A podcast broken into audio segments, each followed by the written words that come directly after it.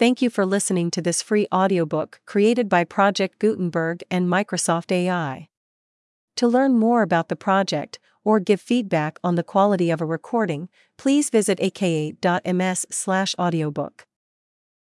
The Return of the Soul by Robert Hichens. I. Tuesday night, November 3rd. Theories. What is the good of theories? They are the scourges that lash our minds in modern days, lash them into confusion, perplexity, despair. I have never been troubled by them before. Why should I be troubled by them now? And the absurdity of Professor Black's is surely obvious. A child would laugh at it. Yes, a child. I have never been a diary writer. I have never been able to understand the amusement of sitting down late at night and scrawling minutely in some hidden book every paltry incident of one's paltry days. People say it is so interesting to read the entries years afterwards. To read, as a man, the menu that I ate through as a boy, the love story that I was actor in, the tragedy that I brought about, the debt that I have never paid, how could it profit me? To keep a diary has always seemed to me merely an addition to the ills of life. Yet now I have a hidden book, like the rest of the world, and I am scrawling in it today. Yes, but for a reason. I want to make things clear to myself, and I find, as others, that my mind works more easily with the assistance of the pen. The actual tracing of words on paper dispels the clouds that cluster round my thoughts. I shall recall events to set my mind at ease, to prove to myself how absurd a man who could believe in Professor Black would be. Little dry as dust. I used to call him dry? He is full of wild romance, rubbish that a schoolgirl would be ashamed to believe in. Yet he is abnormally clever. His record proves that. Still, clever men are the first to be led astray, they say. It is the searcher who follows the wandering light. What he says can't be true. When I have filled these pages, and read what I have written dispassionately, as one of the outside public might read, I shall have done, once for all, with the ridiculous fancies that are beginning to make my life a burden. To put my thoughts in order will make a music. The evil spirit within me will sleep, will die. I shall be cured. It must be so, it shall be so. To go back to the beginning. Ah! What a long time ago that seems! As a child, I was cruel. Most boys are cruel, I think. My school companions were a merciless set, merciless to one another, to their masters when they had a chance, to animals, to birds. The desire to torture was in nearly all of them. They loved to bully, and if they bullied only mildly, it was from fear, not from love. They did not wish their boomerang to return and slay them. If a boy were deformed, they twit him.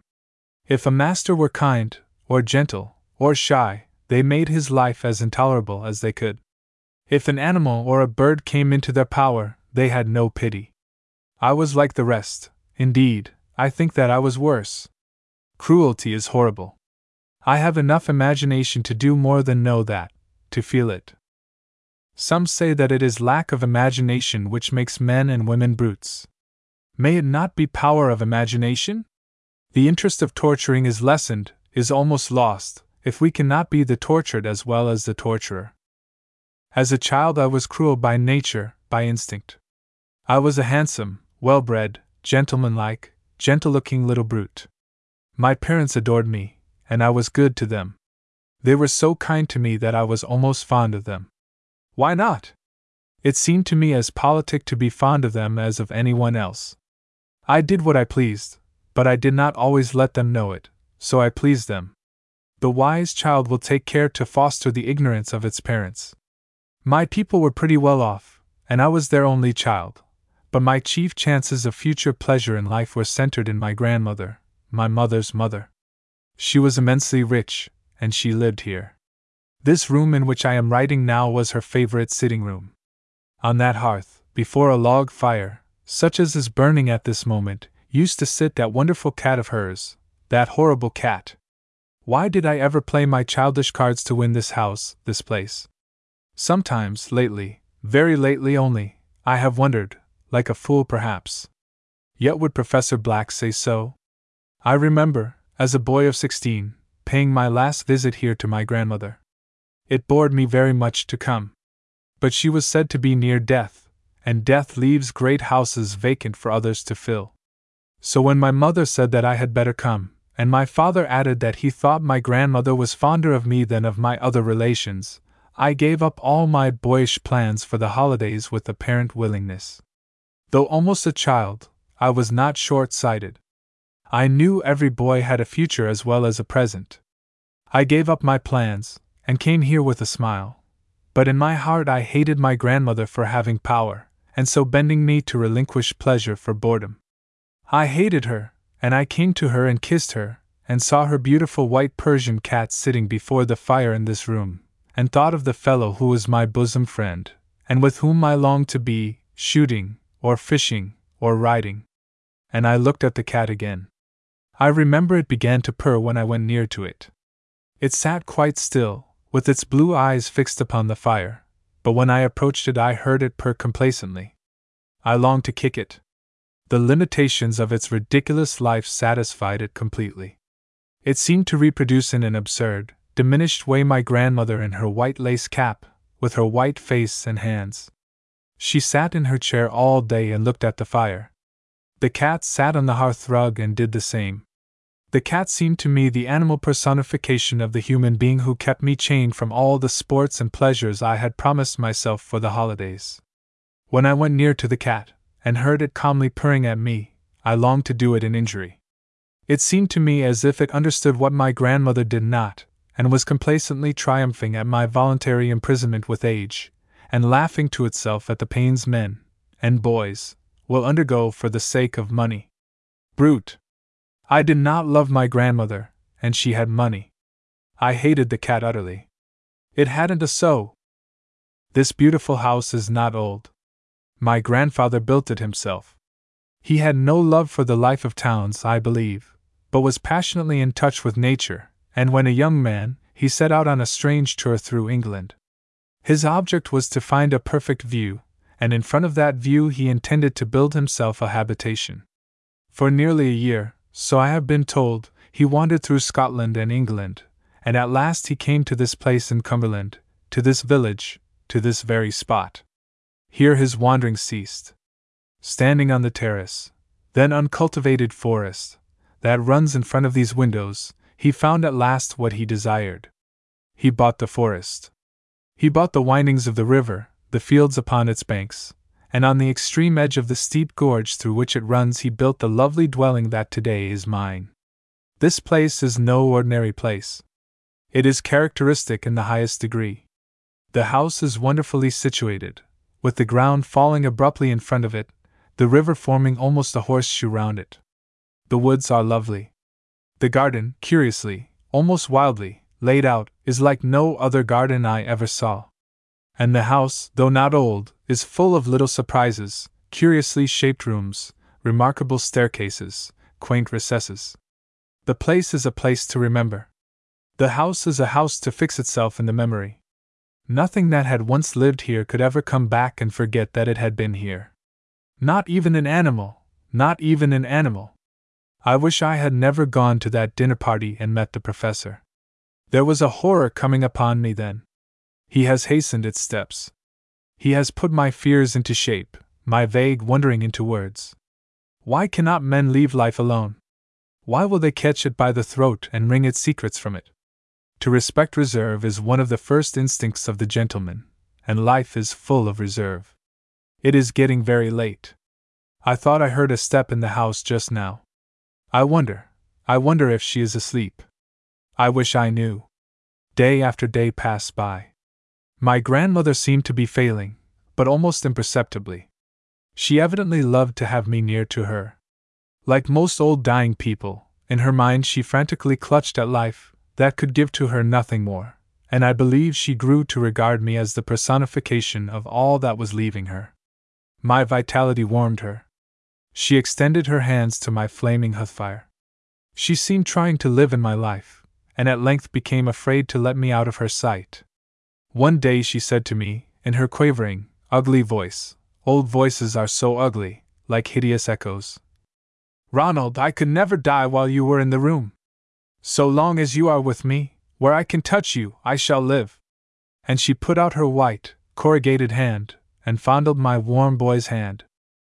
How I longed to push her hand away, and get out into the sunlight and the air, and hear young voices, the voices of the morning, not of the twilight, and be away from wrinkled death, that seemed sitting on the doorstep of that house huddled up like a beggar, waiting for the door to be opened. I was bored till I grew malignant. I confess it. And feeling malignant, I began to long more and more passionately to vent myself on someone or something.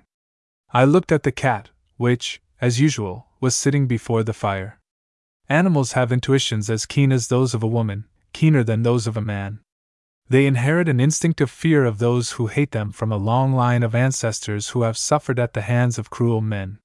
They can tell by a look, by a motion, by the tone of a voice, whether to expect from anyone kindness or malignity. The cat had purred complacently on the first day of my arrival, and had hunched up her white, furry back towards my hand, and had smiled with her calm, light blue eyes. Now, when I approached her, she seemed to gather herself together, and to make herself small. She shrank from me. There was, as I fancied, a dawning comprehension, a dawning terror in her blue eyes. She always sat very close to my grandmother now, as if she sought protection, and she watched me as if she were watching for an intention which she apprehended to grow in my mind. And the intention came. For, as the days went on, and my grandmother still lived, I began to grow desperate. My holiday time was over now, but my parents wrote telling me to stay where I was, and not to think of returning to school. My grandmother had caused a letter to be sent to them in which she said that she could not part from me, and added that my parents would never have cause to regret interrupting my education for a time. He will be paid in full for every moment he loses, she wrote, referring to me.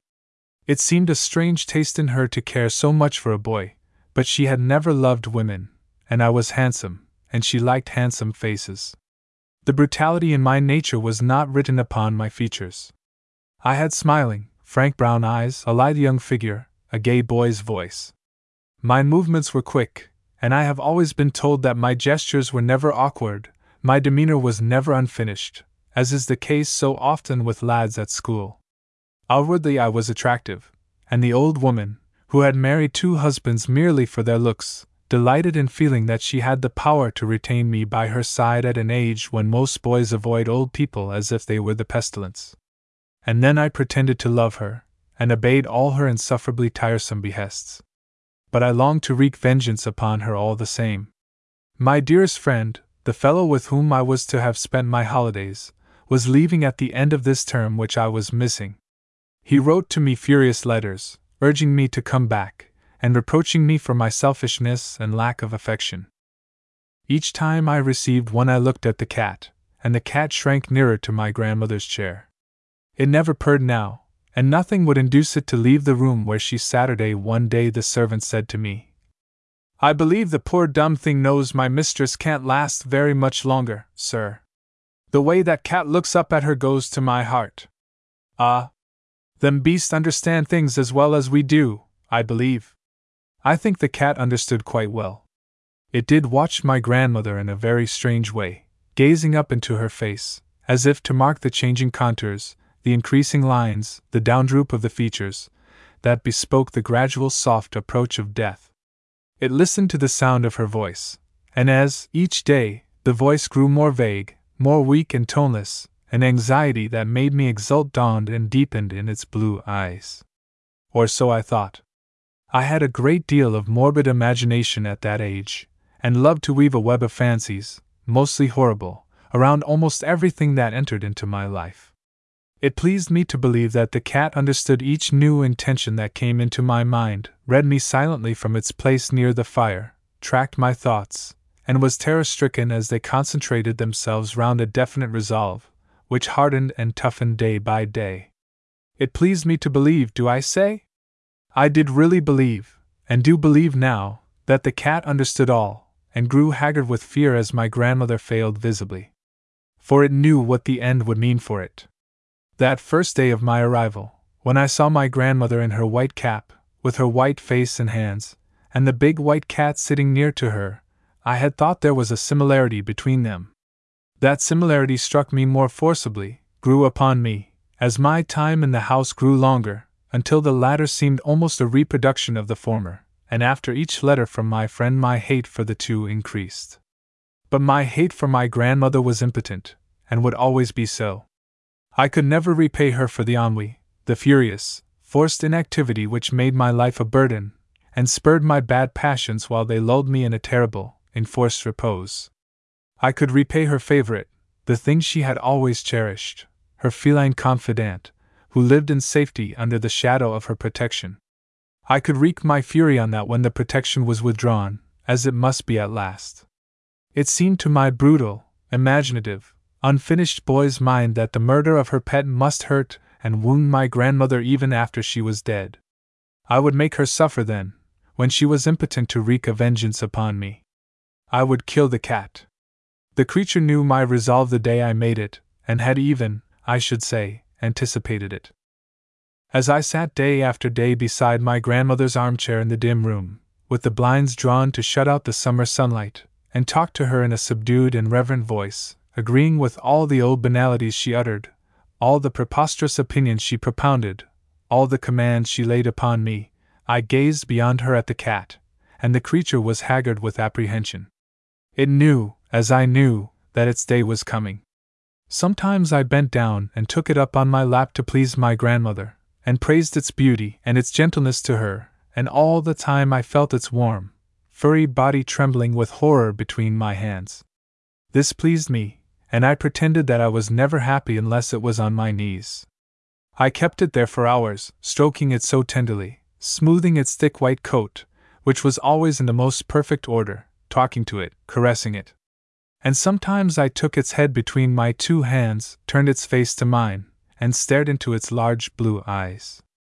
Then I could read all its agony, all its torture of apprehension, and in spite of my friend's letters, and the dullness of my days, I was almost happy. The summer was deepening, the glow of the roses flushed the garden ways, the skies were clear above Scawfell, when the end at last drew near. My grandmother's face was now scarcely recognizable. The eyes were sunk deep in her head. All expression seemed to fade gradually away. Her cheeks were no longer fine ivory white, a dull, sickening, yellow pallor overspread them.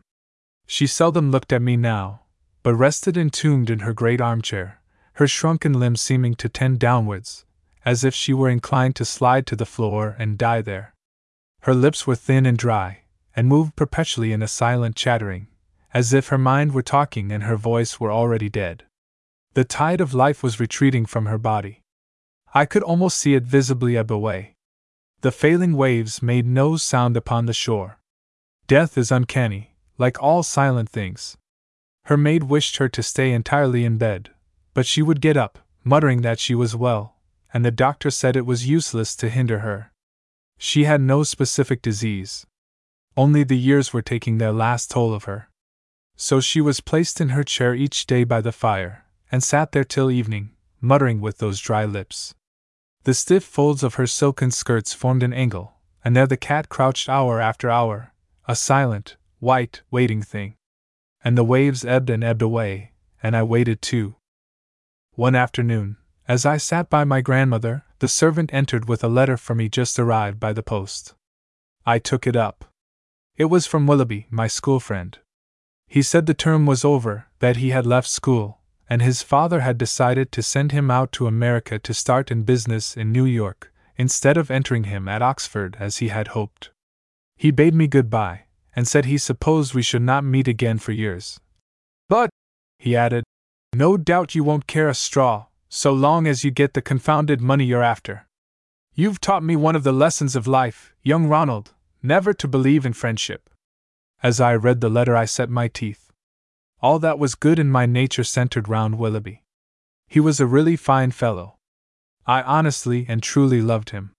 His news gave me a bitter shock, and turned my heart to iron and to fire. Perhaps I should never see him again. Even if I did, time would have changed him, seared him. My friend, in his wonderful youth, with the morning in his eyes, would be no more. I hated myself in that moment for having stayed. I hated still more her who had kept me. For the moment I was carried out of myself. I crushed the letter up in my burning hand. I turned fiercely round upon that yellow, enigmatic, dying figure in the great chair. All the fury, locked within my heart for so long, rose to the surface, and drove self interest away. I turned upon my grandmother with blazing eyes and trembling limbs. I opened my mouth to utter a torrent of reproachful words, when, what was it? What slight change had stolen into the wrinkled yellow face? I bent over her. The eyes gazed at me, but so horribly. She sat so low in her chair, she looked so fearful, so very strange. I put my fingers on her eyelids. I drew them down over the eyeballs. They did not open again. I felt her withered hands, they were ice. Then I knew, and I felt myself smiling. I leaned over the dead woman. There, on the far side of her, crouched the cat. Its white fur was all bristling, its blue eyes were dilated, on its jaws there were flecks of foam. I leaned over the dead woman and took it in my arms. That was nearly twenty years ago, and yet tonight the memory of that moment, and what followed it, bring a fear to my heart which I must combat. I have read of men who lived for long spaces of time haunted by demons created by their imagination, and I have laughed at them and pitied them. Surely I am not going to join in their folly, in their madness, led to the gates of terror by my own fancies, half confirmed, apparently, by the chance utterances of a conceited professor, a man of fads, although a man of science. That was twenty years ago. After tonight, let me forget it. After tonight, do I say? Hark! The birds are twittering in the dew outside. The pale, early sunshafts strike over the moors. And I am tired. Tomorrow night I will finish this wrestle with my own folly. I will give the coup de grace to my imagination. But no more now. My brain is not calm, and I will not write in excitement. 2. Wednesday night, November 4th. Margot has gone to bed at last, and I am alone. This has been a horrible day, horrible, but I will not dwell upon it. After the death of my grandmother, I went back to school again. But Willoughby was gone, and he could not forgive me. He wrote to me once or twice from New York, and then I ceased to hear from him. He died out of my life. His affection for me had evidently declined from the day when he took it into his head that I was only a money grubber, like the rest of the world, and that the Jew instinct had developed in me at an abnormally early age. I let him go. What did it matter? But I was always glad that I had been cruel on the day my grandmother died. I never repented of what I did, never. If I had, I might be happier now. I went back to school. I studied, played, got into mischief and out of it again, like other boys, but in my life there seemed to be an eternal coldness, that I alone, perhaps, was conscious of. My deed of cruelty, of brutal revenge on the thing that had never done me injury, had seared my soul. I was not sorry, but T could not forget, and sometimes I thought, how ridiculous it looks written down, that there was a power hidden somewhere which could not forget either, and that a penalty might have to be paid. Because a creature is dumb, must its soul die when it dies? Is not the soul, perhaps, as he said, a wanderer through many bodies? But if I did not kill a soul, as I killed a body, the day my grandmother died, where is that soul now? That is what I want to arrive at, that is what I must arrive at, if I am to be happy. I went back to school, and I passed to Oxford. I tasted the strange, unique life of a university, narrow, yet pulsating, where the youth, that is so green and springing, tries to arm itself for the battle with the weapons forged by the dead and sharpened by the more elderly among the living. I did well there, and I passed on into the world. And then at last I began to understand the value of my inheritance, for all that had been my grandmother's was now mine. My people wished me to marry, but I had no desire to fetter myself. So I took the sponge in my strong, young hands and tried to squeeze it dry. And I did not know that I was sad. I did not know it until, at the age of 33, just 17 years after my grandmother died, I understood the sort of thing happiness is. Of course, it was love that brought to me understanding. I need not explain that. I had often played on love, now love began to play on me. I trembled at the harmonies his hands evoked. I met a young girl, very young, just on the verge of life and of womanhood. She was seventeen when I first saw her, and she was valsing at a big ball in London, her first ball. She passed me in the crowd of dancers, and I noticed her.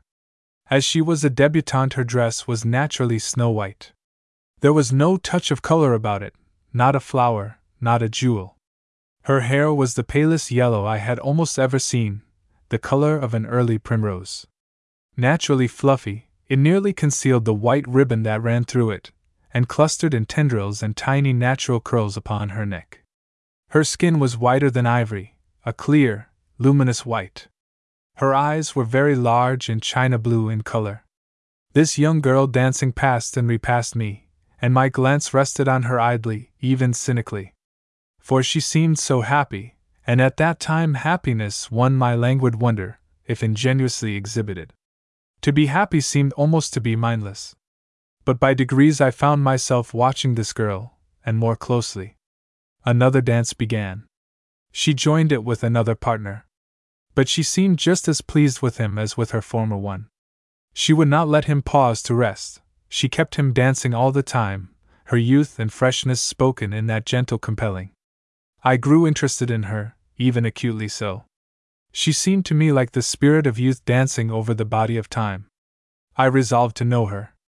I felt weary, I thought she might revive me. The dance drew to an end, and I approached my hostess, pointed the girl out, and asked for an introduction. Her name was Margot Magendie, I found, and she was an heiress as well as a beauty. I did not care.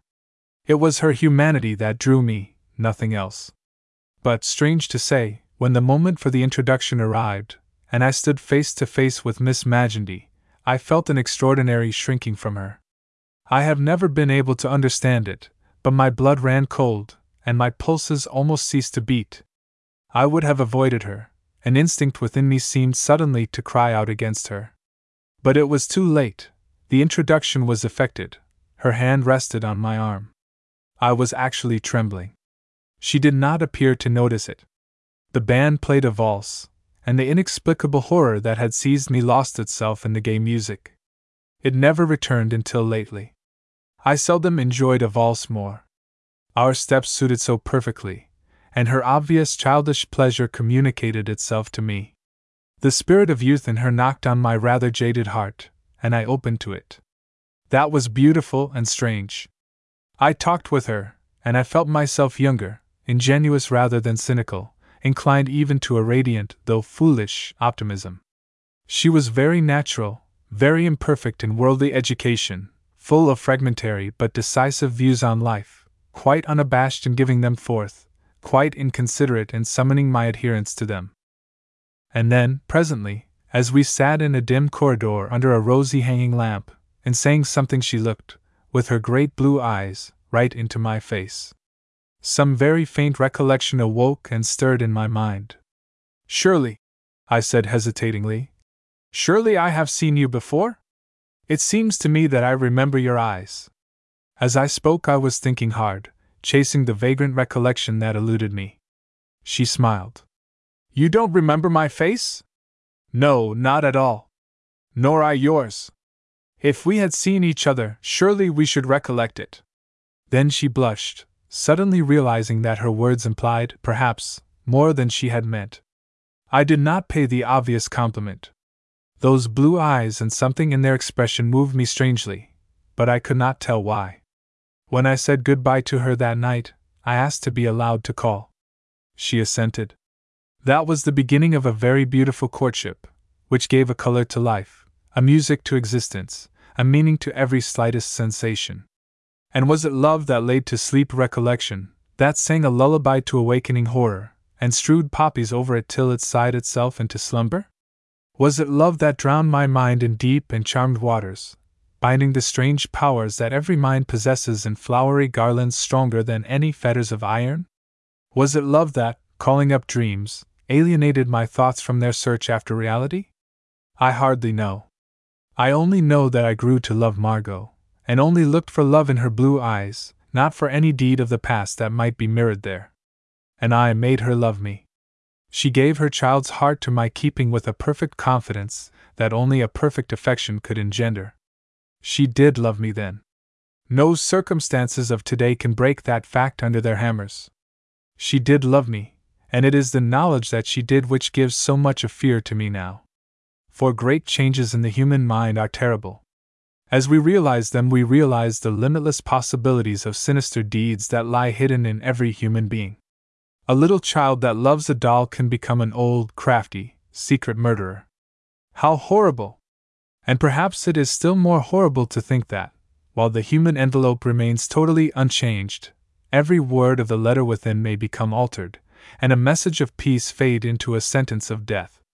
Margot's face is the same face now as it was when I married her, scarcely older, certainly not less beautiful. Only the expression of the eyes has changed. For we were married. After a year of lovemaking, which never tired either of us, we elected to bind ourselves, to fuse the two into one. We went abroad for the honeymoon, and instead of shortening it to the fashionable fortnight, we traveled for nearly six months, and were happy all the time. Boredom never set in. Margot had a beautiful mind as well as a beautiful face. She softened me through my affection. The current of my life began to set in a different direction. I turned the pages of a book of pity and of death more beautiful than that of Pierre Loti. I could hear at last the great cry for sympathy, which is the music of this strange suffering world, and listening to it, in my heart there rang an echo. The cruelty in my nature seemed to shrivel up. I was more gentle than I had been, more gentle than I had thought I could ever be. At last, in the late spring, we started for home. We stayed for a week in London, and then we traveled north. Margot had never seen her future home, had never even been in Cumberland before. She was full of excitement and happiness, a veritable child in the ready and ardent expression of her feelings. The station is several miles from the house, and is on the edge of the sea. When the train pulled up at the wayside platform, the day drew towards sunset, and the flat levels of the beach shone with a rich, liquid, amber light.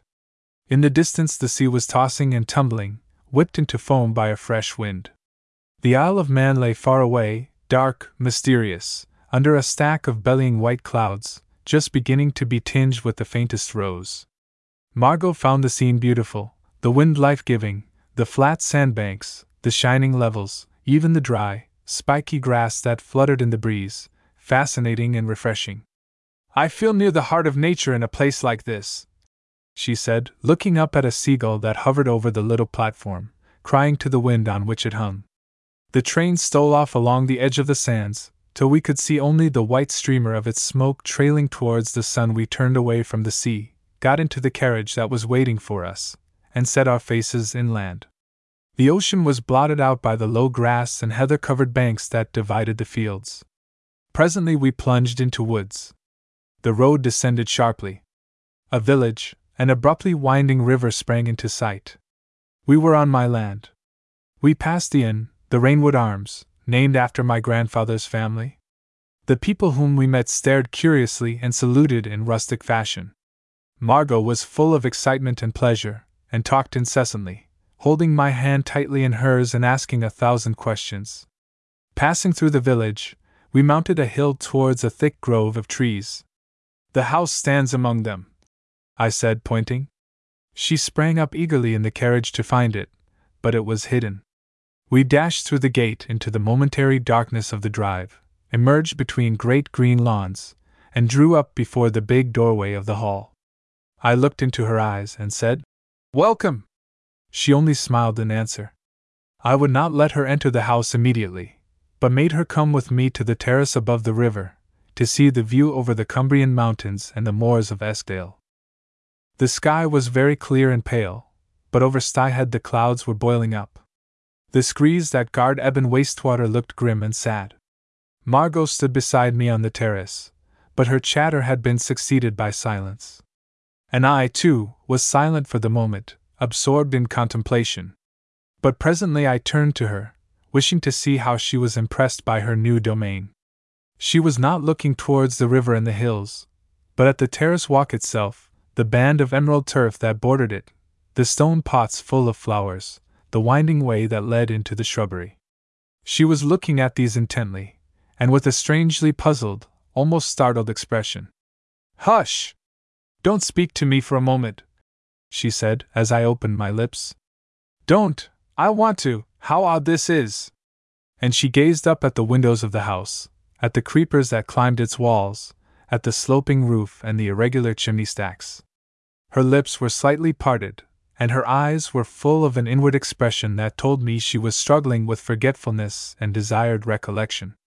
I was silent, wondering.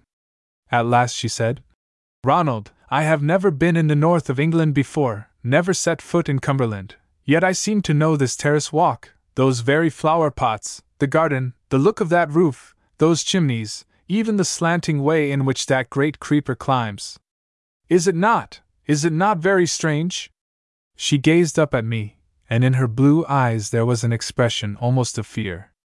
I smiled down on her. It must be your fancy, I said. It does not seem so, she replied. I feel as if I had been here before, and often, or for a long time. She paused, then she said, Do let me go into the house. There ought to be a room there, a room, I seem almost to see it. Come! Let us go in. She took my hand and drew me towards the hall door. The servants were carrying in the luggage, and there was a certain amount of confusion and noise, but she did not seem to notice it. She was intent on something. I could not tell what. Do show me the house, Ronald, the drawing room, and, and there's another room I wish to see. You shall see them all, dear, I said. You are excited. It is natural enough. This is the drawing room. She glanced round it hastily. And now the others! she exclaimed. I took her to the dining room, the library, and the various apartments on the ground floor. She scarcely looked at them. When we had finished exploring, Are these all? she asked, with a wavering accent of disappointment. All, I answered. Then, show me the rooms upstairs. We ascended the shallow oak steps, and passed first into the apartment in which my grandmother had died. It had been done up since then, refurnished, and almost completely altered. Only the wide fireplace, with its brass dogs and its heavy oaken mantelpiece, had been left untouched. Margot glanced hastily round. Then she walked up to the fireplace, and drew a long breath. There ought to be a fire here, she said.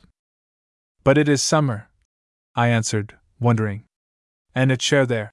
She went on, in a curious low voice, indicating, I think now, or is it my imagination, the very spot where my grandmother was wont to sit. Yes, I seem to remember, and yet not to remember. She looked at me, and her white brows were knit. Suddenly she said, Ronald, I don't think I like this room.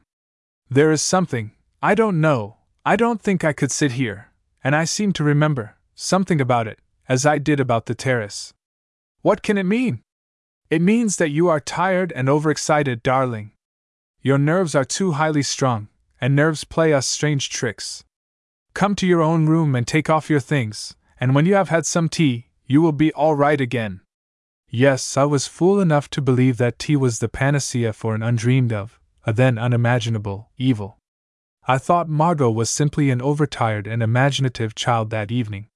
If I could believe so now, we went up into her boudoir and had tea, and she grew more like herself. But several times that night I observed her looking puzzled and thoughtful, and a certain expression of anxiety shone in her blue eyes that was new to them then. But I thought nothing of it, and I was happy. Two or three days passed, and Margot did not again refer to her curious sensation of pre knowledge of the house and garden.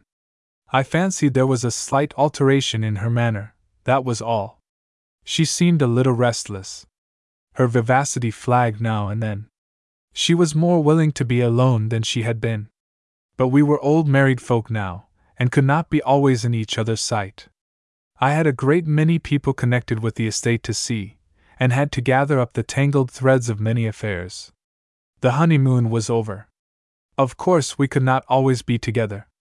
Still, I should have wished Margot to desire it, and I could not hide from myself that now and then she scarcely concealed a slight impatience to be left in solitude. This troubled me, but only a little, for she was generally as fond as ever. That evening, however, an incident occurred which rendered me decidedly uneasy, and made me wonder if my wife were not inclined to that curse of highly strung women hysteria. I had been riding over the moors to visit a tenant farmer who lived at some distance, and did not return until twilight. Dismounting, I let myself into the house, traversed the hall, and ascended the stairs. As I wore spurs, and the steps were of polished oak and uncarpeted, I walked noisily enough to warn anyone of my approach. I was passing the door of the room that had been my grandmother's sitting room, when I noticed that it stood open. The house was rather dark, and the interior was dim enough, but I could see a figure in a white dress moving about inside.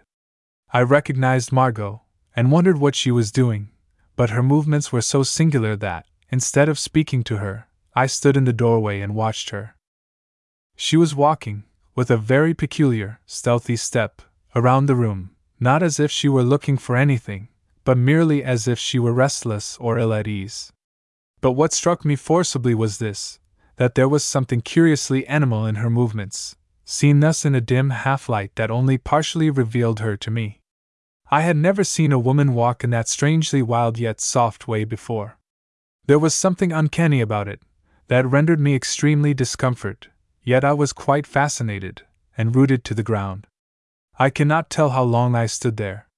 I was so completely absorbed in the passion of the gazer that the passage of time did not concern me in the least. I was as one assisting at a strange spectacle. This white thing moving in the dark did not suggest my wife to me, although it was she. I might have been watching an animal, vague, yet purposeful of mind, tracing out some hidden thing, following out some instinct quite foreign to humanity. I remember that presently I involuntarily clasped my hands together, and felt that they were very cold. Perspiration broke out on my face. I was painfully, unnaturally moved, and a violent desire to be away from this white moving thing came over me. Walking as softly as I could, I went to my dressing room, shut the door, and sat down on a chair. I never remember to have felt thoroughly unnerved before, but now I found myself actually shaken, palsied. I could understand how deadly a thing fear is. I lit a candle hastily, and as I did so, a knock came to the door. Margot's voice said, May I come in? I felt unable to reply, so I got up and admitted her. She entered smiling, and looking such a child, so innocent, so tender, that I almost laughed aloud. That I, a man, should have been frightened by a child in a white dress, just because the twilight cast a phantom atmosphere around her, I held her in my arms, and I gazed into her blue eyes. She looked down, but still smiled. Where have you been, and what have you been doing? I asked gaily. She answered that she had been in the drawing room since tea time. You came here straight from the drawing room? I said. She replied, Yes. Then, with an indifferent air which hid real anxiety, I said, By the way, Margot, have you been into that room again? The room you fancied you recollected? No, never, she answered, withdrawing herself from my arms. I don't wish to go there. Make haste, Ronald, and dress. It is nearly dinner time, and I am ready. And she turned and left me. She had told me a lie. All my feelings of uneasiness and discomfort returned tenfold. That evening was the most wretched one, the only wretched one, I had ever spent with her. I am tired of writing. I will continue my task tomorrow. It takes me longer than I anticipated. Yet, even to tell everything to myself brings me some comfort. Man must express himself, and despair must find a voice. 3. Thursday night, December 5th. That lie awoke in me suspicion of the child I had married. I began to doubt her, yet never ceased to love her. She had all my heart, and must have it till the end. But the calm of love was to be succeeded by love's tumult and agony. A strangeness was creeping over Margot. It was as if she took a thin veil in her hands, and drew it over and all around her, till the outlines I had known were slightly blurred.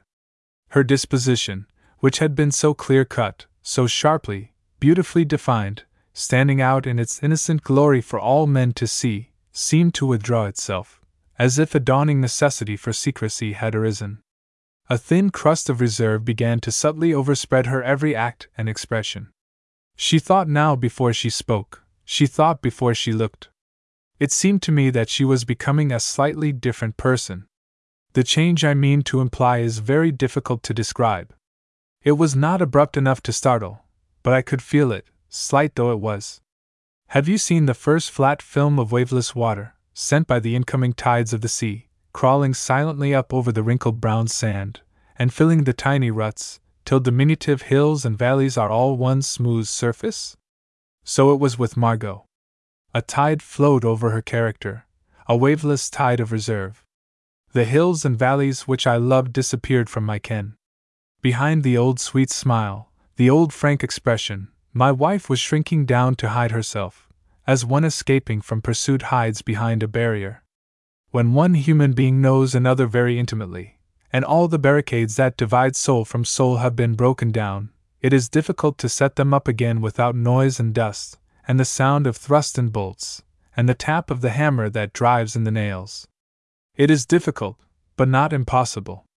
Barricades can be raised noiselessly, soundless bolts, that keep out the soul, be pushed home. The black gauze veil that blots out the scene drops, and when it is raised, if ever, the scene is changed. The real Margot was receding from me. I felt it with an impotence of despair that was benumbing. Yet I could not speak of it, for at first I could hardly tell if she knew of what was taking place.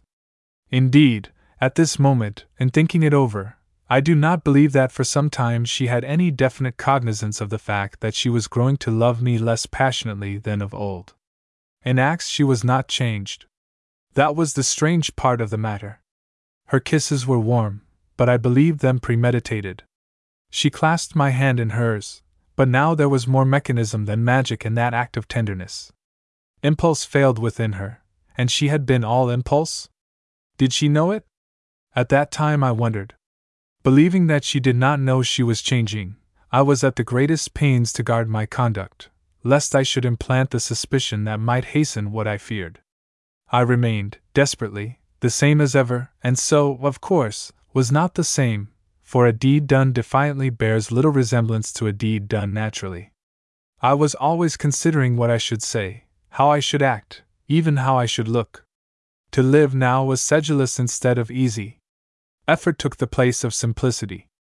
My wife and I were gazing furtively at each other through the eye holes of masks. I knew it. Did she? At that time I never ceased to wonder.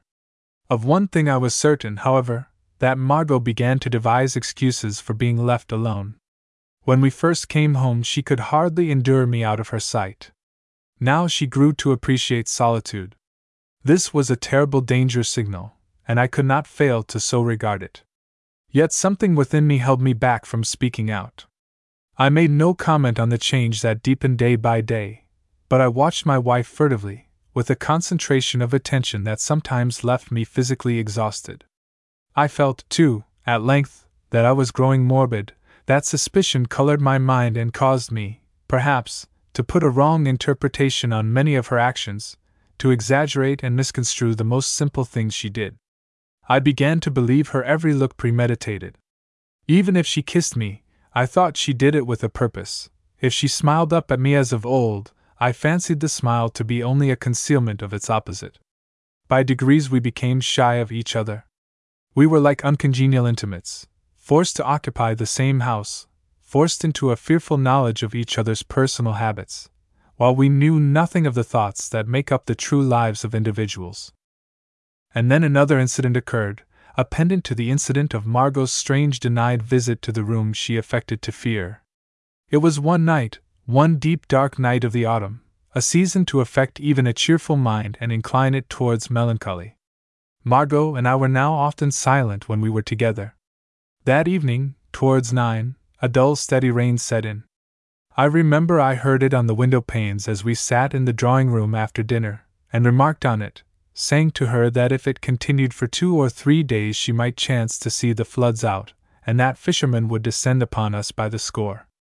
I did not obtain much response from her. The dreariness of the weather seemed to affect her spirits.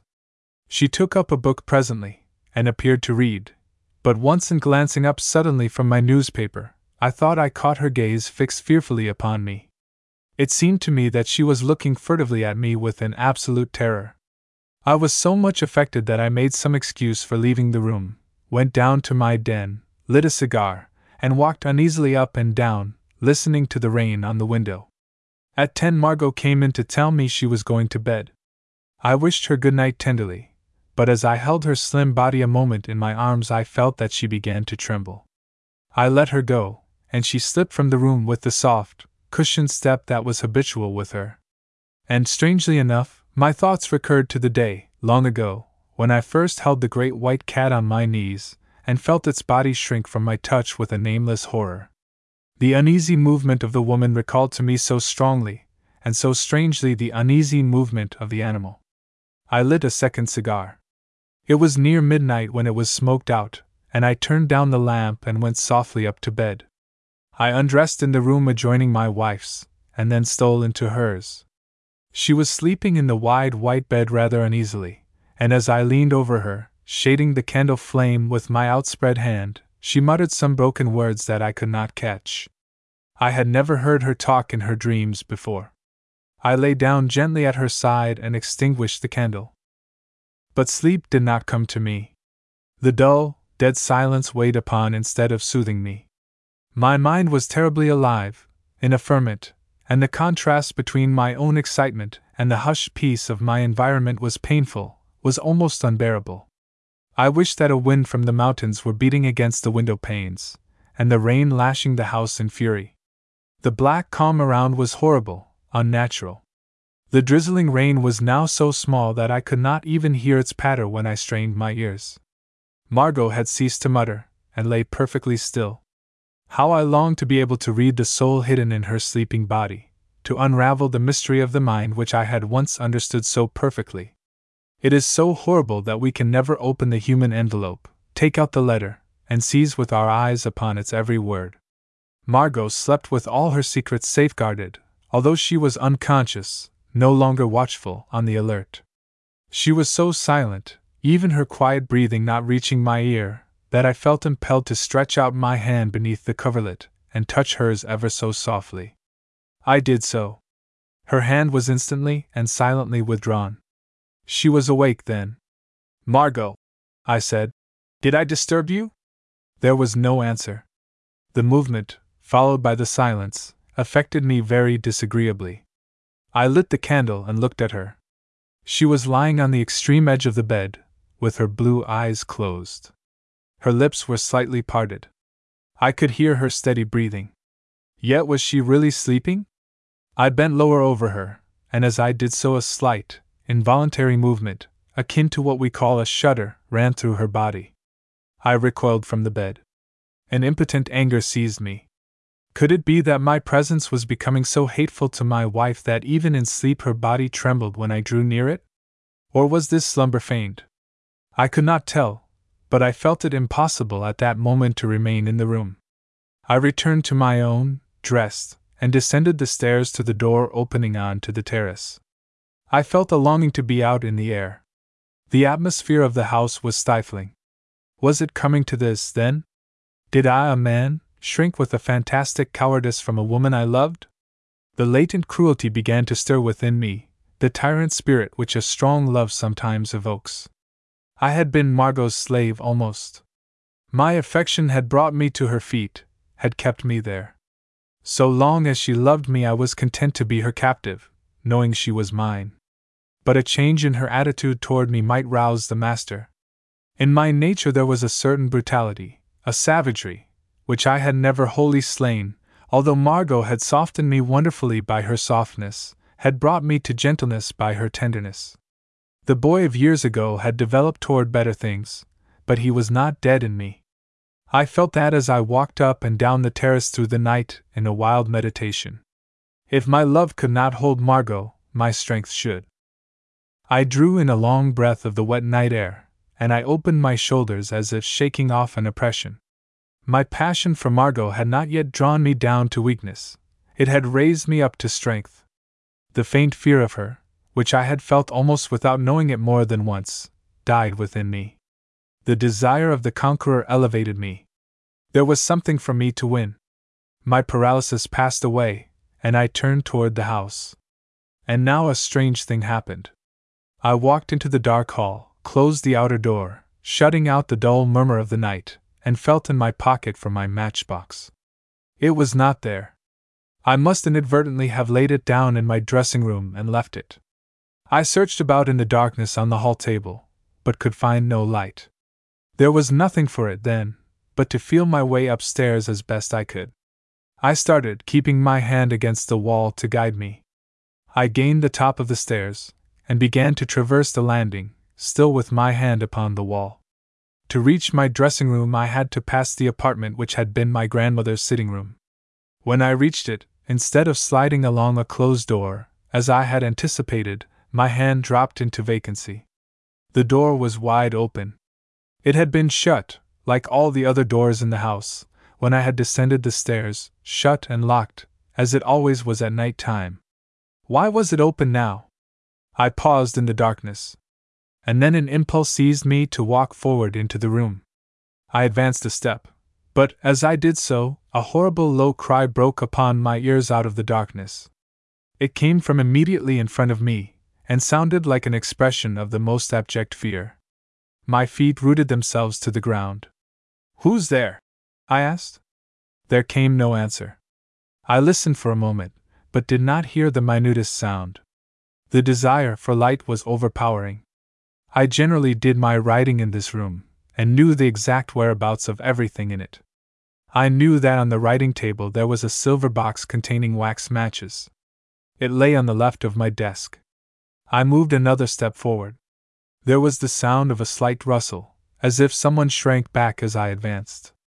I laid my hand quickly on the box, opened it, and struck a light. The room was vaguely illuminated. I saw something white at the far end, against the wall. I put the match to a candle. The white thing was Margot. She was in her dressing gown, and was crouched up in an angle of the wall as far away from where I stood as possible. Her blue eyes were wide open, and fixed upon me with an expression of such intense and hideous fear in them that I almost cried out. Margot, what is the matter? I said. Are you ill? She made no reply. Her face terrified me. What is it, Margot? I cried in a loud, almost harsh voice, determined to rouse her from this horrible, unnatural silence. What are you doing here? I moved towards her. I stretched out my hands and seized her.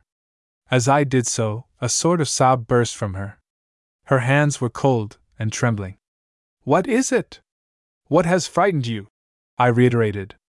At last she spoke in a low voice. You, you look so strange, so, so cruel as you came in, she said. Strange. Cruel. But you could not see me. It was dark, I answered. Dark, she said. Yes, until I lit the candle and you cried out when I was only in the doorway. You could not see me there. Why not? What has that got to do with it? She murmured, still trembling violently. You can see me in the dark? Of course, she said. I don't understand what you mean. Of course, I can see you when you are there before my eyes. But, I began, and then her obvious and complete surprise at my question stopped them. I still held her hands in mine, and their extreme coldness roused me to the remembrance that she was unclothed. You will be ill if you stay here, I said. Come back to your room. She said nothing, and I led her back, waited while she got into bed, and then, placing the candle on the dressing table, sat down in a chair by her side. The strong determination to take prompt action, to come to an explanation, to end these dreary mysteries of mind and conduct, was still upon me. I did not think of the strange hour. I did not care that the night was gliding on towards dawn. I was self absorbed. I was beyond ordinary considerations. Yet, I did not speak immediately. I was trying to be quite calm, trying to think of the best line for me to take. So much might depend upon our mere words now. At length I said, laying my hand upon hers, which was outside the coverlet Margot, what were you doing in that room at such a strange hour? Why were you there? She hesitated obviously. Then she answered, not looking at me. I miss you. I thought you might be there, writing. But you were in the dark. I thought you would have a light. I knew by her manner that she was not telling me the truth, but I went on quietly. If you expected me, why did you cry out when I came to the door? She tried to draw her hand away, but I held it fast, closing my fingers upon it with even brutal strength. Why did you cry out? You, you look so strange, so cruel. So cruel! Yes. You frightened me, you frightened me horribly. She began suddenly to sob, like one completely overstrained. I lifted her up in the bed, put my arms round her, and made her lean against me.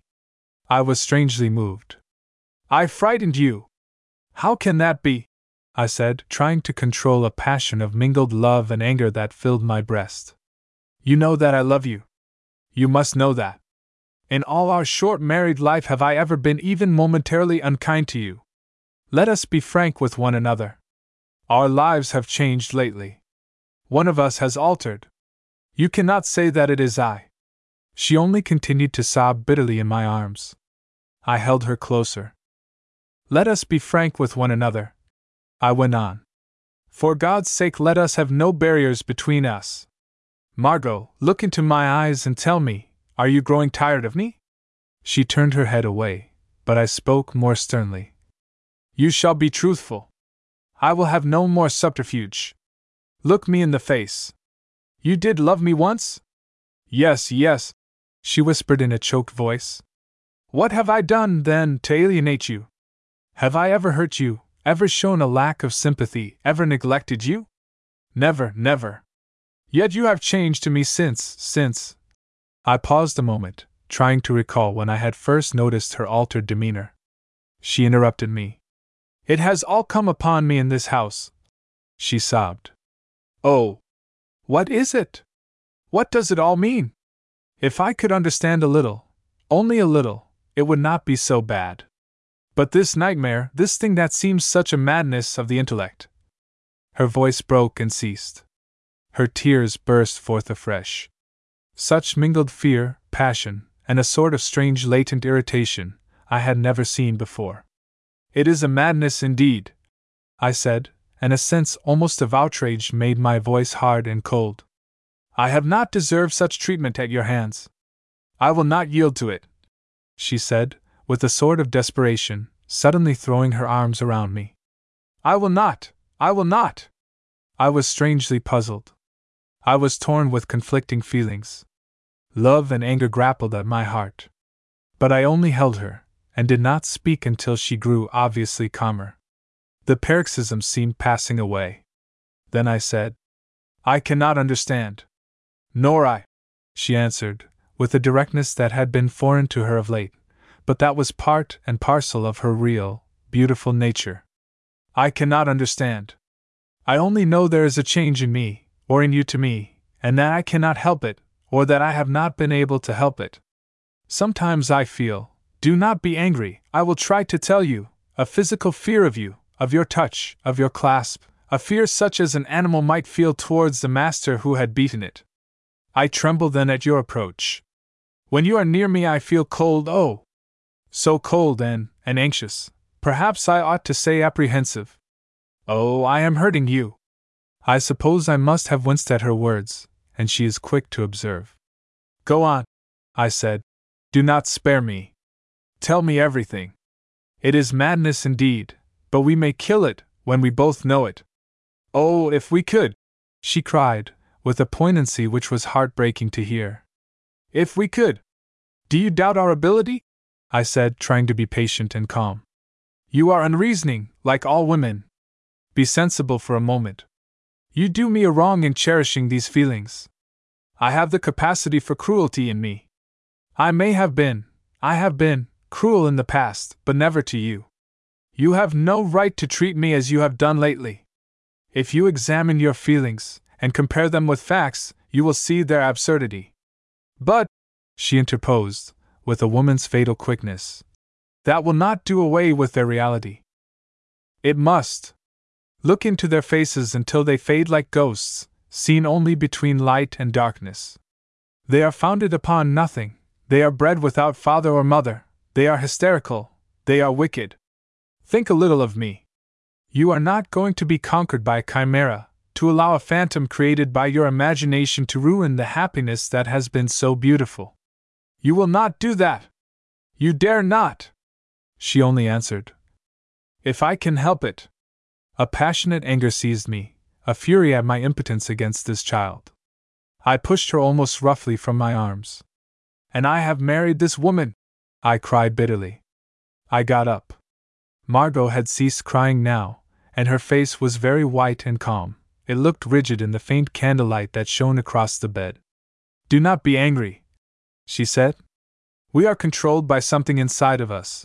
There are powers in us that we cannot fight against. There is nothing we cannot fight against, I said passionately. The doctrine of predestination is the devil's own doctrine. It is the doctrine set up by the sinner to excuse his sin, it is the coward's doctrine. Understand me, Margot, I love you, but I am not a weak fool. There must be an end of this folly. Perhaps you are playing with me, acting like a girl, testing me. Let us have no more of it. She said. I only do what I must. Her tone turned me cold. Her set face frightened me, and angered me, for there was a curious obstinacy in it. I left the room abruptly, and did not return. That night I had no sleep. I am not a coward, but I find that I am inclined to fear that which fears me. I dread an animal that always avoids me silently more than an animal that actually attacks me. The thing that runs from me makes me shiver, the thing that creeps away when I come near wakes my uneasiness. At this time there rose up in me a strange feeling towards Margot. The white, fair child I had married was at moments, only at moments, horrible to me. I felt disposed to shun her. Something within cried out against her. Long ago, at the instant of our introduction, an unreasoning sensation that could only be called dread had laid hold upon me. That dread returned from the night of our explanation, returned deepened and added to. It prompted me to a suggestion which I had no sooner made than I regretted it. On the morning following, I told Margot that in future we had better occupy separate rooms. She assented quietly, but I thought a furtive expression of relief stole for a moment into her face. I was deeply angered with her and with myself, yet, now that I knew beyond question my wife's physical terror of me, I was half afraid of her. I felt as if I could not bring myself to lie long hours by her side in the darkness, by the side of a woman who was shrinking from me who was watching me when I could not see her. The idea made my very flesh creep. Yet I hated myself for this shrinking of the body, and sometimes hated her for rousing it. A hideous struggle was going on within me, a struggle between love and impotent anger and despair, between the lover and the master. For I am one of the old fashioned men who think that a husband ought to be master of his wife as well as of his house. How could I be master of a woman I secretly feared? My knowledge of myself spurred me through acute irritation almost to the verge of madness. All calm was gone. I was alternately gentle to my wife and almost ferocious towards her, ready to fall at her feet and worship her or to seize her and treat her with physical violence. I only restrained myself by an effort. My variations of manner did not seem to affect her. Indeed, it sometimes struck me that she feared me more when I was kind to her than when I was harsh. And I knew, by a thousand furtive indications, that her horror of me was deepening day by day. I believe she could hardly bring herself to be in a room alone with me, especially after nightfall. One evening, when we were dining, the butler, after placing dessert upon the table, moved to leave us. She turned white, and, as he reached the door, half rose, and called him back in a sharp voice. Simons! she said. Yes, ma'am? You are going? The fellow looked surprised. Can I get you anything, ma'am?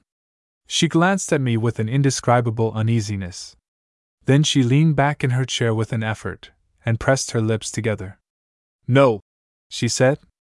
As the man went out and shut the door, she looked at me again from under her eyelids, and finally her eyes traveled from me to a small, thin bladed knife, used for cutting oranges, that lay near her plate, and fixed themselves on it. She put out her hand stealthily, drew it towards her, and kept her hand over it on the table. I took an orange from a dish in front of me. Margot, I said, will you pass me that fruit knife? She obviously hesitated. Give me that knife, I repeated roughly, stretching out my hand. She lifted her hand, left the knife upon the table, and at the same time, springing up, glided softly out of the room and closed the door behind her. That evening I spent alone in the smoking room, and for the first time, she did not come to bid me good night. I sat smoking my cigar in a tumult of furious despair and love. The situation was becoming intolerable. It could not be endured. I longed for a crisis, even for a violent one. I could have cried aloud that night for a veritable tragedy. There were moments when I would almost have killed the child who mysteriously eluded and defied me. I could have wreaked a cruel vengeance upon the body for the sin of the mind. I was terribly, mortally distressed.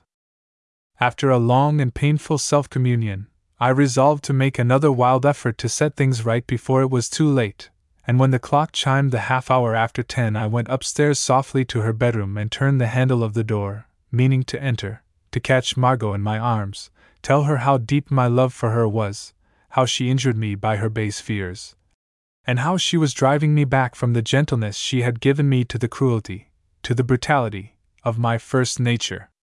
The door resisted me, it was locked. I paused a moment, and then tapped gently. I heard a sudden rustle within, as if someone hurried across the floor away from the door, and then Margot's voice cried sharply Who's that? Who is there? Margot, it is I. I wish to speak to you, to say good night. Good night, she said. But let me in for a moment. There was a silence. It seemed to me a long one. Then she answered. Not now, dear, I. I am so tired. Open the door for a moment. I am very tired. Good night. The cold, level tone of her voice, for the anxiety had left it after that first sudden cry, roused me to a sudden fury of action. I seized the handle of the door and pressed with all my strength. Physically, I am a very powerful man. My anger and despair gave me a giant's might. I burst the lock and sprang into the room. My impulse was to seize Margot in my arms and crush her to death, it might be, in an embrace she could not struggle against. The blood coursed like molten fire through my veins. The lust of love, the lust of murder, even, perhaps, was upon me. I sprang impetuously into the room. No candles were alight in it. The blinds were up, and the chill moonbeams filtered through the small lattice panes. By the farthest window, in the yellowish radiance, was huddled a white thing. A sudden cold took hold upon me. All the warmth in me froze up. I stopped where I was and held my breath. That white thing, seen thus uncertainly, had no semblance to humanity. It was animal wholly, I could have believed for the moment that a white cat crouched from me there by the curtain, waiting to spring. What a strange illusion that was! I tried to laugh at it afterwards, but at the moment horror stole through me horror, and almost all. All desire of violence left me. Heat was dead, I felt cold as stone. I could not even speak a word. Suddenly the white thing moved. The curtain was drawn sharply, the moonlight was blotted out, the room was plunged in darkness, a darkness in which that thing could see. I turned and stole out of the room. I could have fled, driven by the nameless fear that was upon me. Only when the morning dawned did the man in me awake, and I cursed myself for my cowardice. The following evening we were asked to dine out with some neighbors, who lived a few miles off in a wonderful old Norman castle near the sea. During the day, neither of us had made the slightest allusion to the incidents of the previous night. We both felt it a relief to go into society, I think. The friends to whom we went, Lord and Lady Melchester, had a large party staying with them, and we were, I believe, the only outsiders who lived in the neighborhood. One of their guests was Professor Black, whose name I have already mentioned, a little, dry, thin, acrid man, with thick black hair, innocent of the comb, and pursed straight lips. I had met him two or three times in London, and as he had only just arrived at the castle, and scarcely knew his fellow visitors there, he brought his wine over to me when the ladies left the dining room, and entered into conversation. At the moment I was glad, but before we followed the women I would have given a year, I might say years, of my life not to have spoken to him, not to have heard him speak that night. How did we drift into that fatal conversation? I hardly remember. We talked first of the neighborhood, then swayed away to books, then to people. Yes, that was how it came about. The professor was speaking of a man whom we both knew in town, a curiously effeminate man, whose every thought and feeling seemed that of a woman. I said I disliked him, and condemned him for his woman's demeanor, his woman's mind, but the professor thereupon joined issue with me. Pity the fellow, if you like, he uttered in his rather strident voice. But as to condemning him, I would as soon condemn a tadpole for not being a full grown frog. His soul is beyond his power to manage, or even to coerce, you may depend upon it. Having sipped his port, he drew a little nearer to me, and slightly dropped his voice. There would be less censure of individuals in this world, he said, if people were only a little more thoughtful. These souls are like letters, and sometimes they are sealed up in the wrong envelope. For instance, a man's soul may be put into a woman's body, or vice versa. It has been so in D.'s case. A mistake has been made. By Providence, I interrupted, with, perhaps, just a soupçon of sarcasm in my voice. The professor smiled. Suppose we imitate Thomas Hardy, and say by the President of the Immortals, who makes sport with more humans than Tess. He answered. Mistakes may be deliberate, just as their reverse may be accidental. Even a mighty power may condescend sometimes to a very practical joke. To a thinker, the world is full of apple pie beds, and cold wet sponges fall on us from at least half the doors we push open.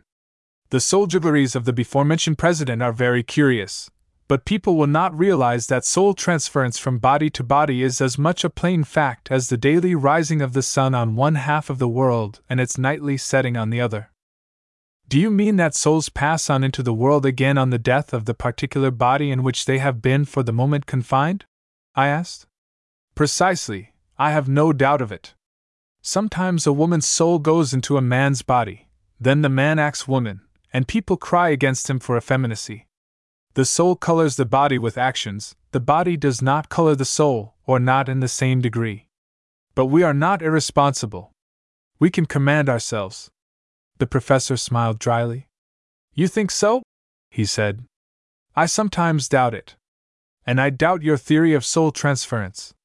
That shows me, pardon the apparent impertinence, that you have never really examined the soul question with any close attention.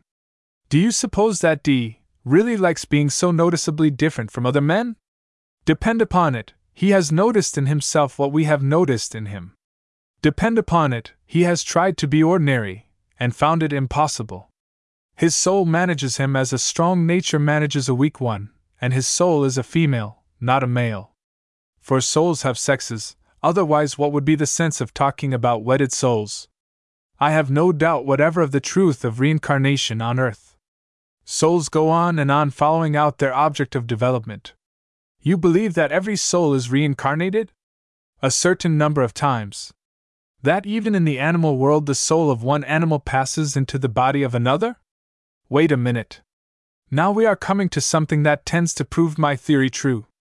Animals have souls, as you imply. Who can know them intimately and doubt it for an instant? Souls as immortal, or as mortal, as ours. And their souls, too, pass on. Into other animals? Possibly. And eventually, in the process of development, into human beings.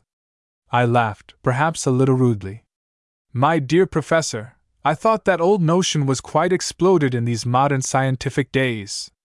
I found my beliefs upon my own minute observations, he said rather frigidly. I notice certain animals masquerading, to some extent, as human beings, and I draw my own conclusions. If they happen to fit in at all with the conclusions of Pythagoras, or anyone else, for that matter, well and good. If not, I am not much concerned. Surely you notice the animal, and not merely the animal, but definite animals, reproduced in man. There are men whose whole demeanor suggests the monkey. I have met women who, in manner, appearance, and even character, were intensely like cats. I uttered a slight exclamation, which did not interrupt him. Now, I have made a minute study of cats. Of all animals, they interest me the most. They have less apparent intensity, less uttered passion than dogs, but in my opinion, more character. Their subtlety is extraordinary, their sensitiveness wonderful. Will you understand me when I say that all dogs are men, all cats women? That remark expresses the difference between them. He paused a moment. Go on, go on, I said, leaning forward, with my eyes fixed upon his keen, puckered face. He seemed pleased with my suddenly aroused interest. Cats are as subtle and as difficult to understand as the most complex woman, and almost as full of intuitions. If they have been well treated, there is often a certain gracious, condescending suavity in their demeanor at first, even towards a total stranger. But if that stranger is ill disposed toward them, they seem instinctively to read his soul, and they are in arms directly. Yet they dissemble their fears in a cold indifference and reserve. They do not take action, they merely abstain from action. They withdraw the soul that has peeped out, as they can withdraw their claws into the pads upon their feet. They do not show fight as a dog might, they do not become aggressive, nor do they whine and put their tails between their legs. They are simply on guard, watchful, mistrustful. Is not all this woman? Possibly, I answered, with a painful effort to assume indifference. A woman intuitively knows who is her friend and who is her enemy, so long, at least, as her heart is not engaged. Then she runs wild, I allow.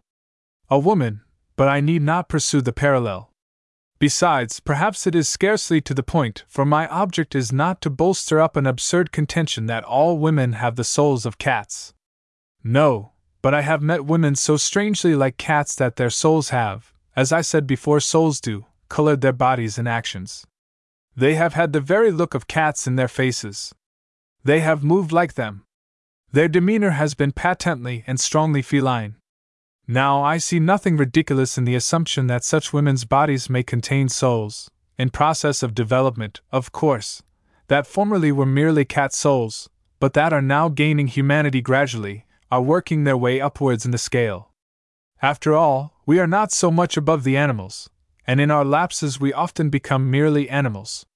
The soul retrogrades for the moment. He paused again and looked at me.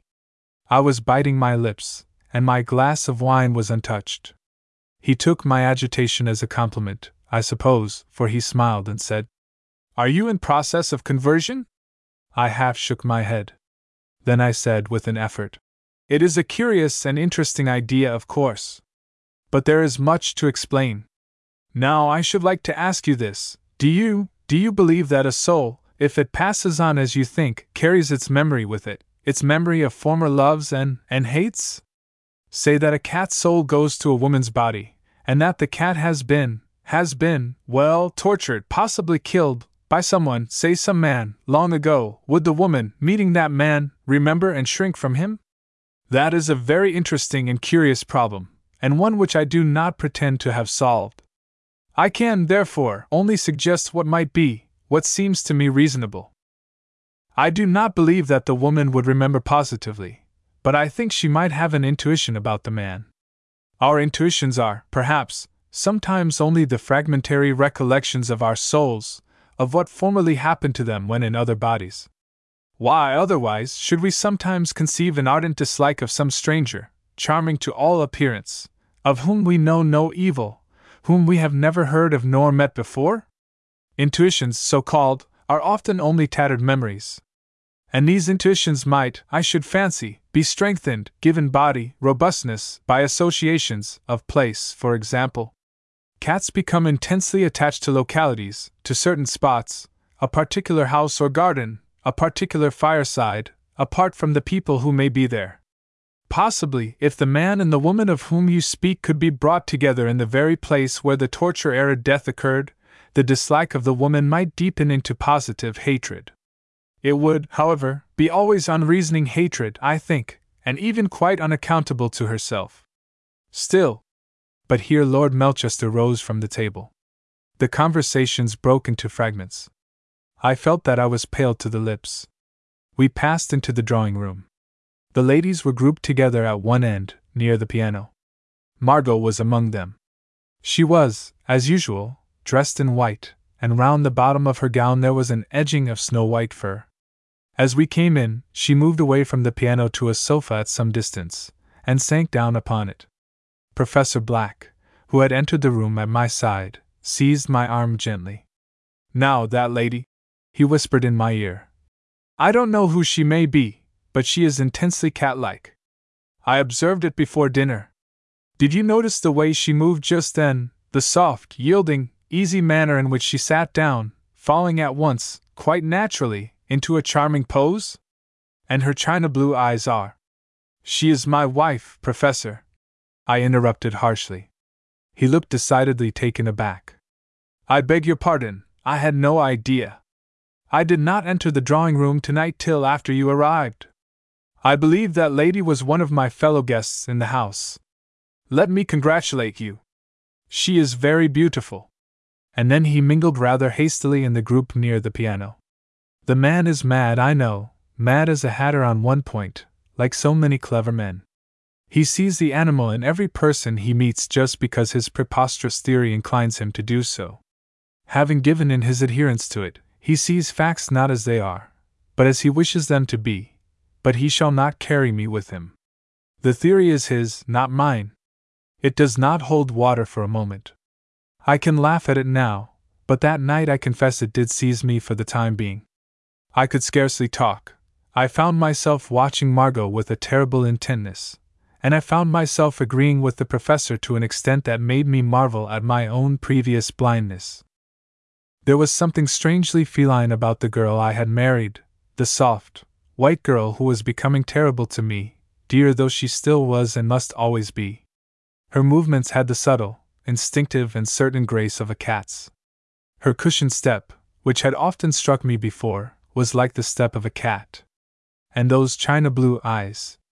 A sudden cold seemed to pass over me as I understood why I had recognized them when I first met Margot. They were the eyes of the animal I had tortured, the animal I had killed. Yes, but that proved nothing, absolutely nothing. Many people had the eyes of animals, the soft eyes of dogs, the furtive, cruel eyes of tigers. I had known such people. I had even once had an affair with a girl who was always called the shot partridge, because her eyes were supposed to be like those of a dying bird. I tried to laugh to myself as I remembered this. But I felt cold, and my senses seemed benumbed as by a great horror. I sat like a stone, with my eyes fixed upon Margot, trying painfully to read into her all that the words of Professor Black had suggested to me, trying, but with the wish not to succeed. I was roused by Lady Melchester, who came toward me asking me to do something, I forget now what. I forced myself to be cheerful, to join in the conversation, to seem at my ease, but I felt like one oppressed with nightmare, and I could scarcely withdraw my eyes from the sofa where my wife was sitting. She was talking now to Professor Black, who had just been introduced to her, and I felt a sudden fury in my heart as I thought that he was perhaps dryly, coldly, studying her, little knowing what issues, far reaching, it might be, in their consequences, hung upon the truth or falsehood of his strange theory. They were talking earnestly, and presently it occurred to me that he might be imbuing Margot with his pernicious doctrines, that he might be giving her a knowledge of her own soul which now she lacked. The idea was insupportable, I broke off abruptly the conversation in which I was taking part, and hurried over to them with an impulse which must have astonished anyone who took note of me. I sat down on a chair, drew it forward almost violently, and thrust myself in between them. What are you two talking about? I said roughly, with a suspicious glance at Margot. The professor looked at me in surprise. I was instructing your wife in some of the mysteries of salmon fishing, he said, she tells me you have a salmon river running through your grounds. I laughed uneasily. So you are a fisherman as well as a romantic theorist? I said rather rudely. How I wish I were as versatile! Come, Margot, we must be going now. The carriage ought to be here. She rose quietly and bade the professor good night, but as she glanced up at me, in rising, I fancied I caught a new expression in her eyes. A ray of determination, of set purpose, mingled with the gloomy fire of their despair. As soon as we were in the carriage, I spoke, with a strained effort at ease and the haphazard tone which should mask furtive cross examination. Professor Black is an interesting man, I said. Do you think so? She answered from her dark corner. Surely. His intellect is really alive. Yet, with all his scientific knowledge and his power of eliciting facts and elucidating them, he is but a feather headed man. I paused, but she made no answer. Do you not think so? How can I tell? She replied. We only talked about fishing. He managed to make that topic a pleasant one. Her tone was frank. I felt relieved. He is exceedingly clever, I said, heartily, and we relapsed into silence. When we reached home, and Margot had removed her cloak, she came up to me and laid her hand on my arm. So unaccustomed was her touch now that I was startled. She was looking at me with a curious, steady smile, an unwavering smile that chilled instead of warming me. Ronald, she said, there has been a breach between us. I have been the cause of it. I should like to, to heal it. Do you still love me as you did? I did not answer immediately. I could not. Her voice, schooled as it was, seemed somehow at issue with the words she uttered. There was a desperate, hard note in it that accorded with that enigmatic smile of the mouth. It roused a cold suspicion within me that I was close to a masked battery. I shrank physically from the touch of her hand. She waited with her eyes upon me. Our faces were lit tremblingly by the flames of the two candles we held. At last I found a voice. Can you doubt it? I asked. She drew a step nearer. Then let us resume our old relations, she said. Our old relations? Yes. I shuddered as if a phantom stole by me. I was seized with horror. Tonight? It is not possible. Why? she said, still with that steady smile of the mouth. Because, because I don't know. I, tomorrow it shall be as of old, Margot, tomorrow. I promise you. Very well. Kiss me, dear. I forced myself to touch her lips with mine. Which mouth was the colder? Then, with that soft, stealthy step of hers, she vanished towards her room. I heard the door close gently. I listened. The key was not turned in the lock. This sudden abandonment by Margot of the fantastic precautions I had almost become accustomed to filled me with a nameless dread. That night I fastened my door for the first time. 4. Friday night, November 6th. I fastened my door, and when I went to bed lay awake for hours listening. A horror was upon me then which has not left me since for a moment, which may never leave me. I shivered with cold that night, the cold born of sheer physical terror. I knew that I was shut up in the house with a soul bent on unreasoning vengeance, the soul of the animal which I had killed prisoned in the body of the woman I had married. I was sick with fear then. I am sick with fear now. Tonight I am so tired. My eyes are heavy and my head aches. No wonder. I have not slept for three nights. I have not dared to sleep. This strange revolution in my wife's conduct, this passionless change, for I felt instinctively that warm humanity had nothing to do with the transformation, took place three nights ago. These three last days Margot has been playing a part. With what object?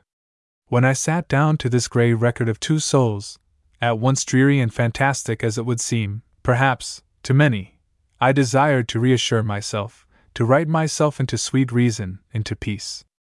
I have tried to accomplish the impossible. I feel that the wildest theory may be the truest, after all, that on the borderland of what seems madness, actuality paces.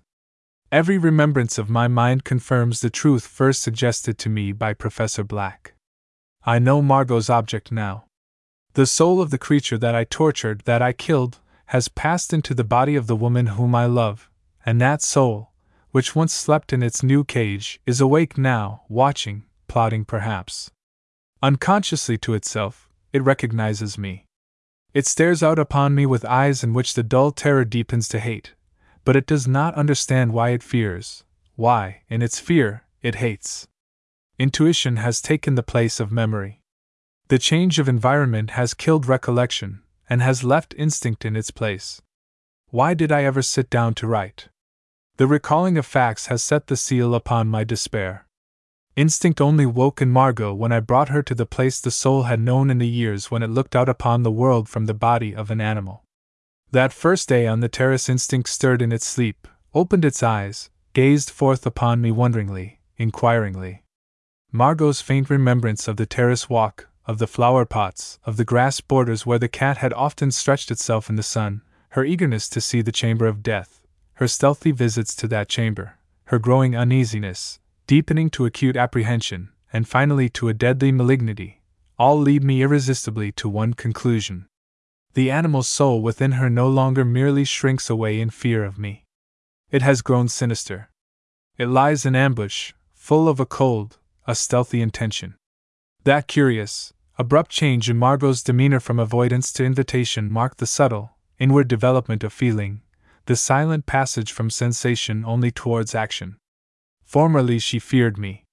Now I must fear her. The soul, crouching in its cage, shows its teeth. It is compassing my destruction. The woman's body twitches with desire to avenge the death of the animals. I feel that it is only waiting the moment to spring, and the inherent love of life breeds in me a physical fear of it as of a subtle enemy. For even if the soul is brave, the body dreads to die, and seems at moments to possess a second soul, purely physical, that cries out childishly against pain, against death. Then, too, there is a cowardice of the imagination that can shake the strongest heart, and this resurrection from the dead, from the murdered, appalls my imagination that what I thought I had long since slain should have companioned me so closely when I knew it not. I am sick with fear, physical and mental. Two days ago, when I unlocked my bedroom door in the morning, and saw the autumn sunlight streaming in through the leaded panes of the hall windows, and heard the river dancing merrily down the gully among the trees that will soon be quite bare and naked, I said to myself, You have been mad. Your mind has been filled with horrible dreams, that have transformed you into a coward and your wife into a demon. Put them away from you. I looked across the gully. A clear, cold, thin light shone upon the distant mountains. The cloud stacks lay piled above the Scawfell range. The sky was a sheet of faded turquoise. I opened the window for a moment. The air was dry and keen. How sweet it was to feel it on my face. I went down to the breakfast room. Margot was moving about it softly, awaiting me. In her white hands were letters. They dropped upon the table as she stole up to greet me. Her lips were set tightly together, but she lifted them to kiss me. How close I came to my enemy as our mouths touched. Her lips were colder than the wind. Now that I was with her, my momentary sensation of acute relief deserted me. The horror that oppressed me returned. I could not eat, I could only make a pretense of doing so, and my hand trembled so excessively that I could scarcely raise my cup from the table. She noticed this, and gently asked me if I was ill. I shook my head. When breakfast was over, she said in a low, level voice Ronald, have you thought over what I said last night? Last night? I answered, with an effort. Yes, about the coldness between us. I think I have been unwell, unhappy, out of sorts. You know that, that women are more subject to moods than men, moods they cannot always account for even to themselves. I have hurt you lately, I know. I am sorry. I want you to forgive me, to, to. She paused a moment, and I heard her draw in her breath sharply. To take me back into your heart again.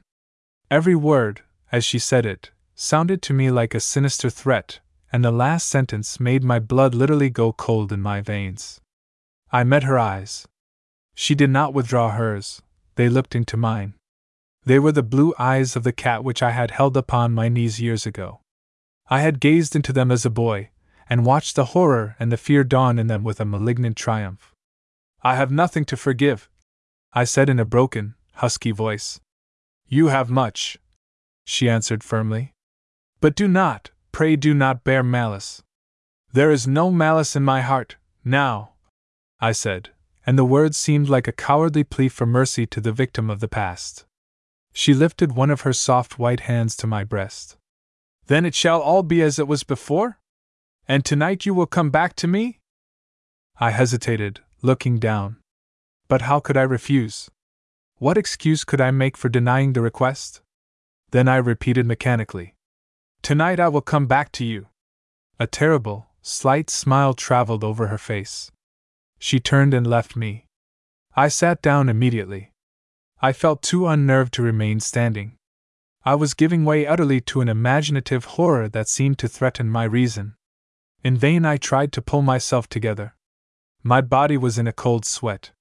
All mastery of my nerves seemed gone. I do not know how long I remained there, but I was aroused by the entrance of the butler. He glanced towards me in some obvious surprise, and this astonishment of a servant acted upon me almost like a scourge. I sprang up hastily. Tell the groom to saddle the mare. I said. I am going for a ride immediately. Air, action, were what I needed to drive this stupor away. I must get away from this house of tears. I must be alone. I must wrestle with myself, regain my courage, kill the coward in me. I threw myself upon the mare, and rode out at a gallop towards the moors of Eskdale along the lonely country roads.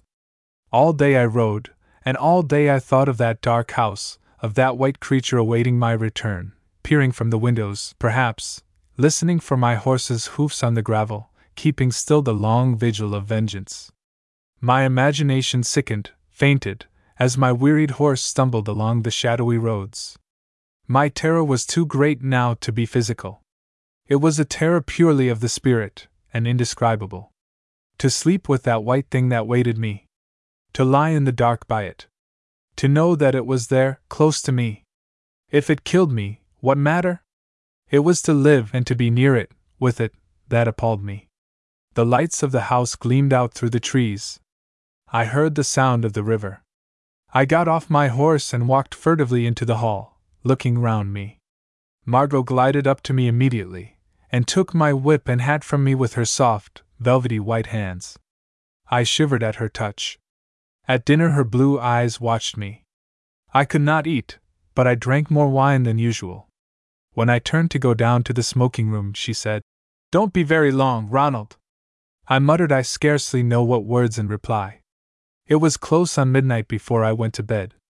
When I entered her room, shielding the light of the candle with my hand, she was still awake. Nestling against the pillows, she stretched herself curiously and smiled up at me. I thought you were never coming, dear, she said.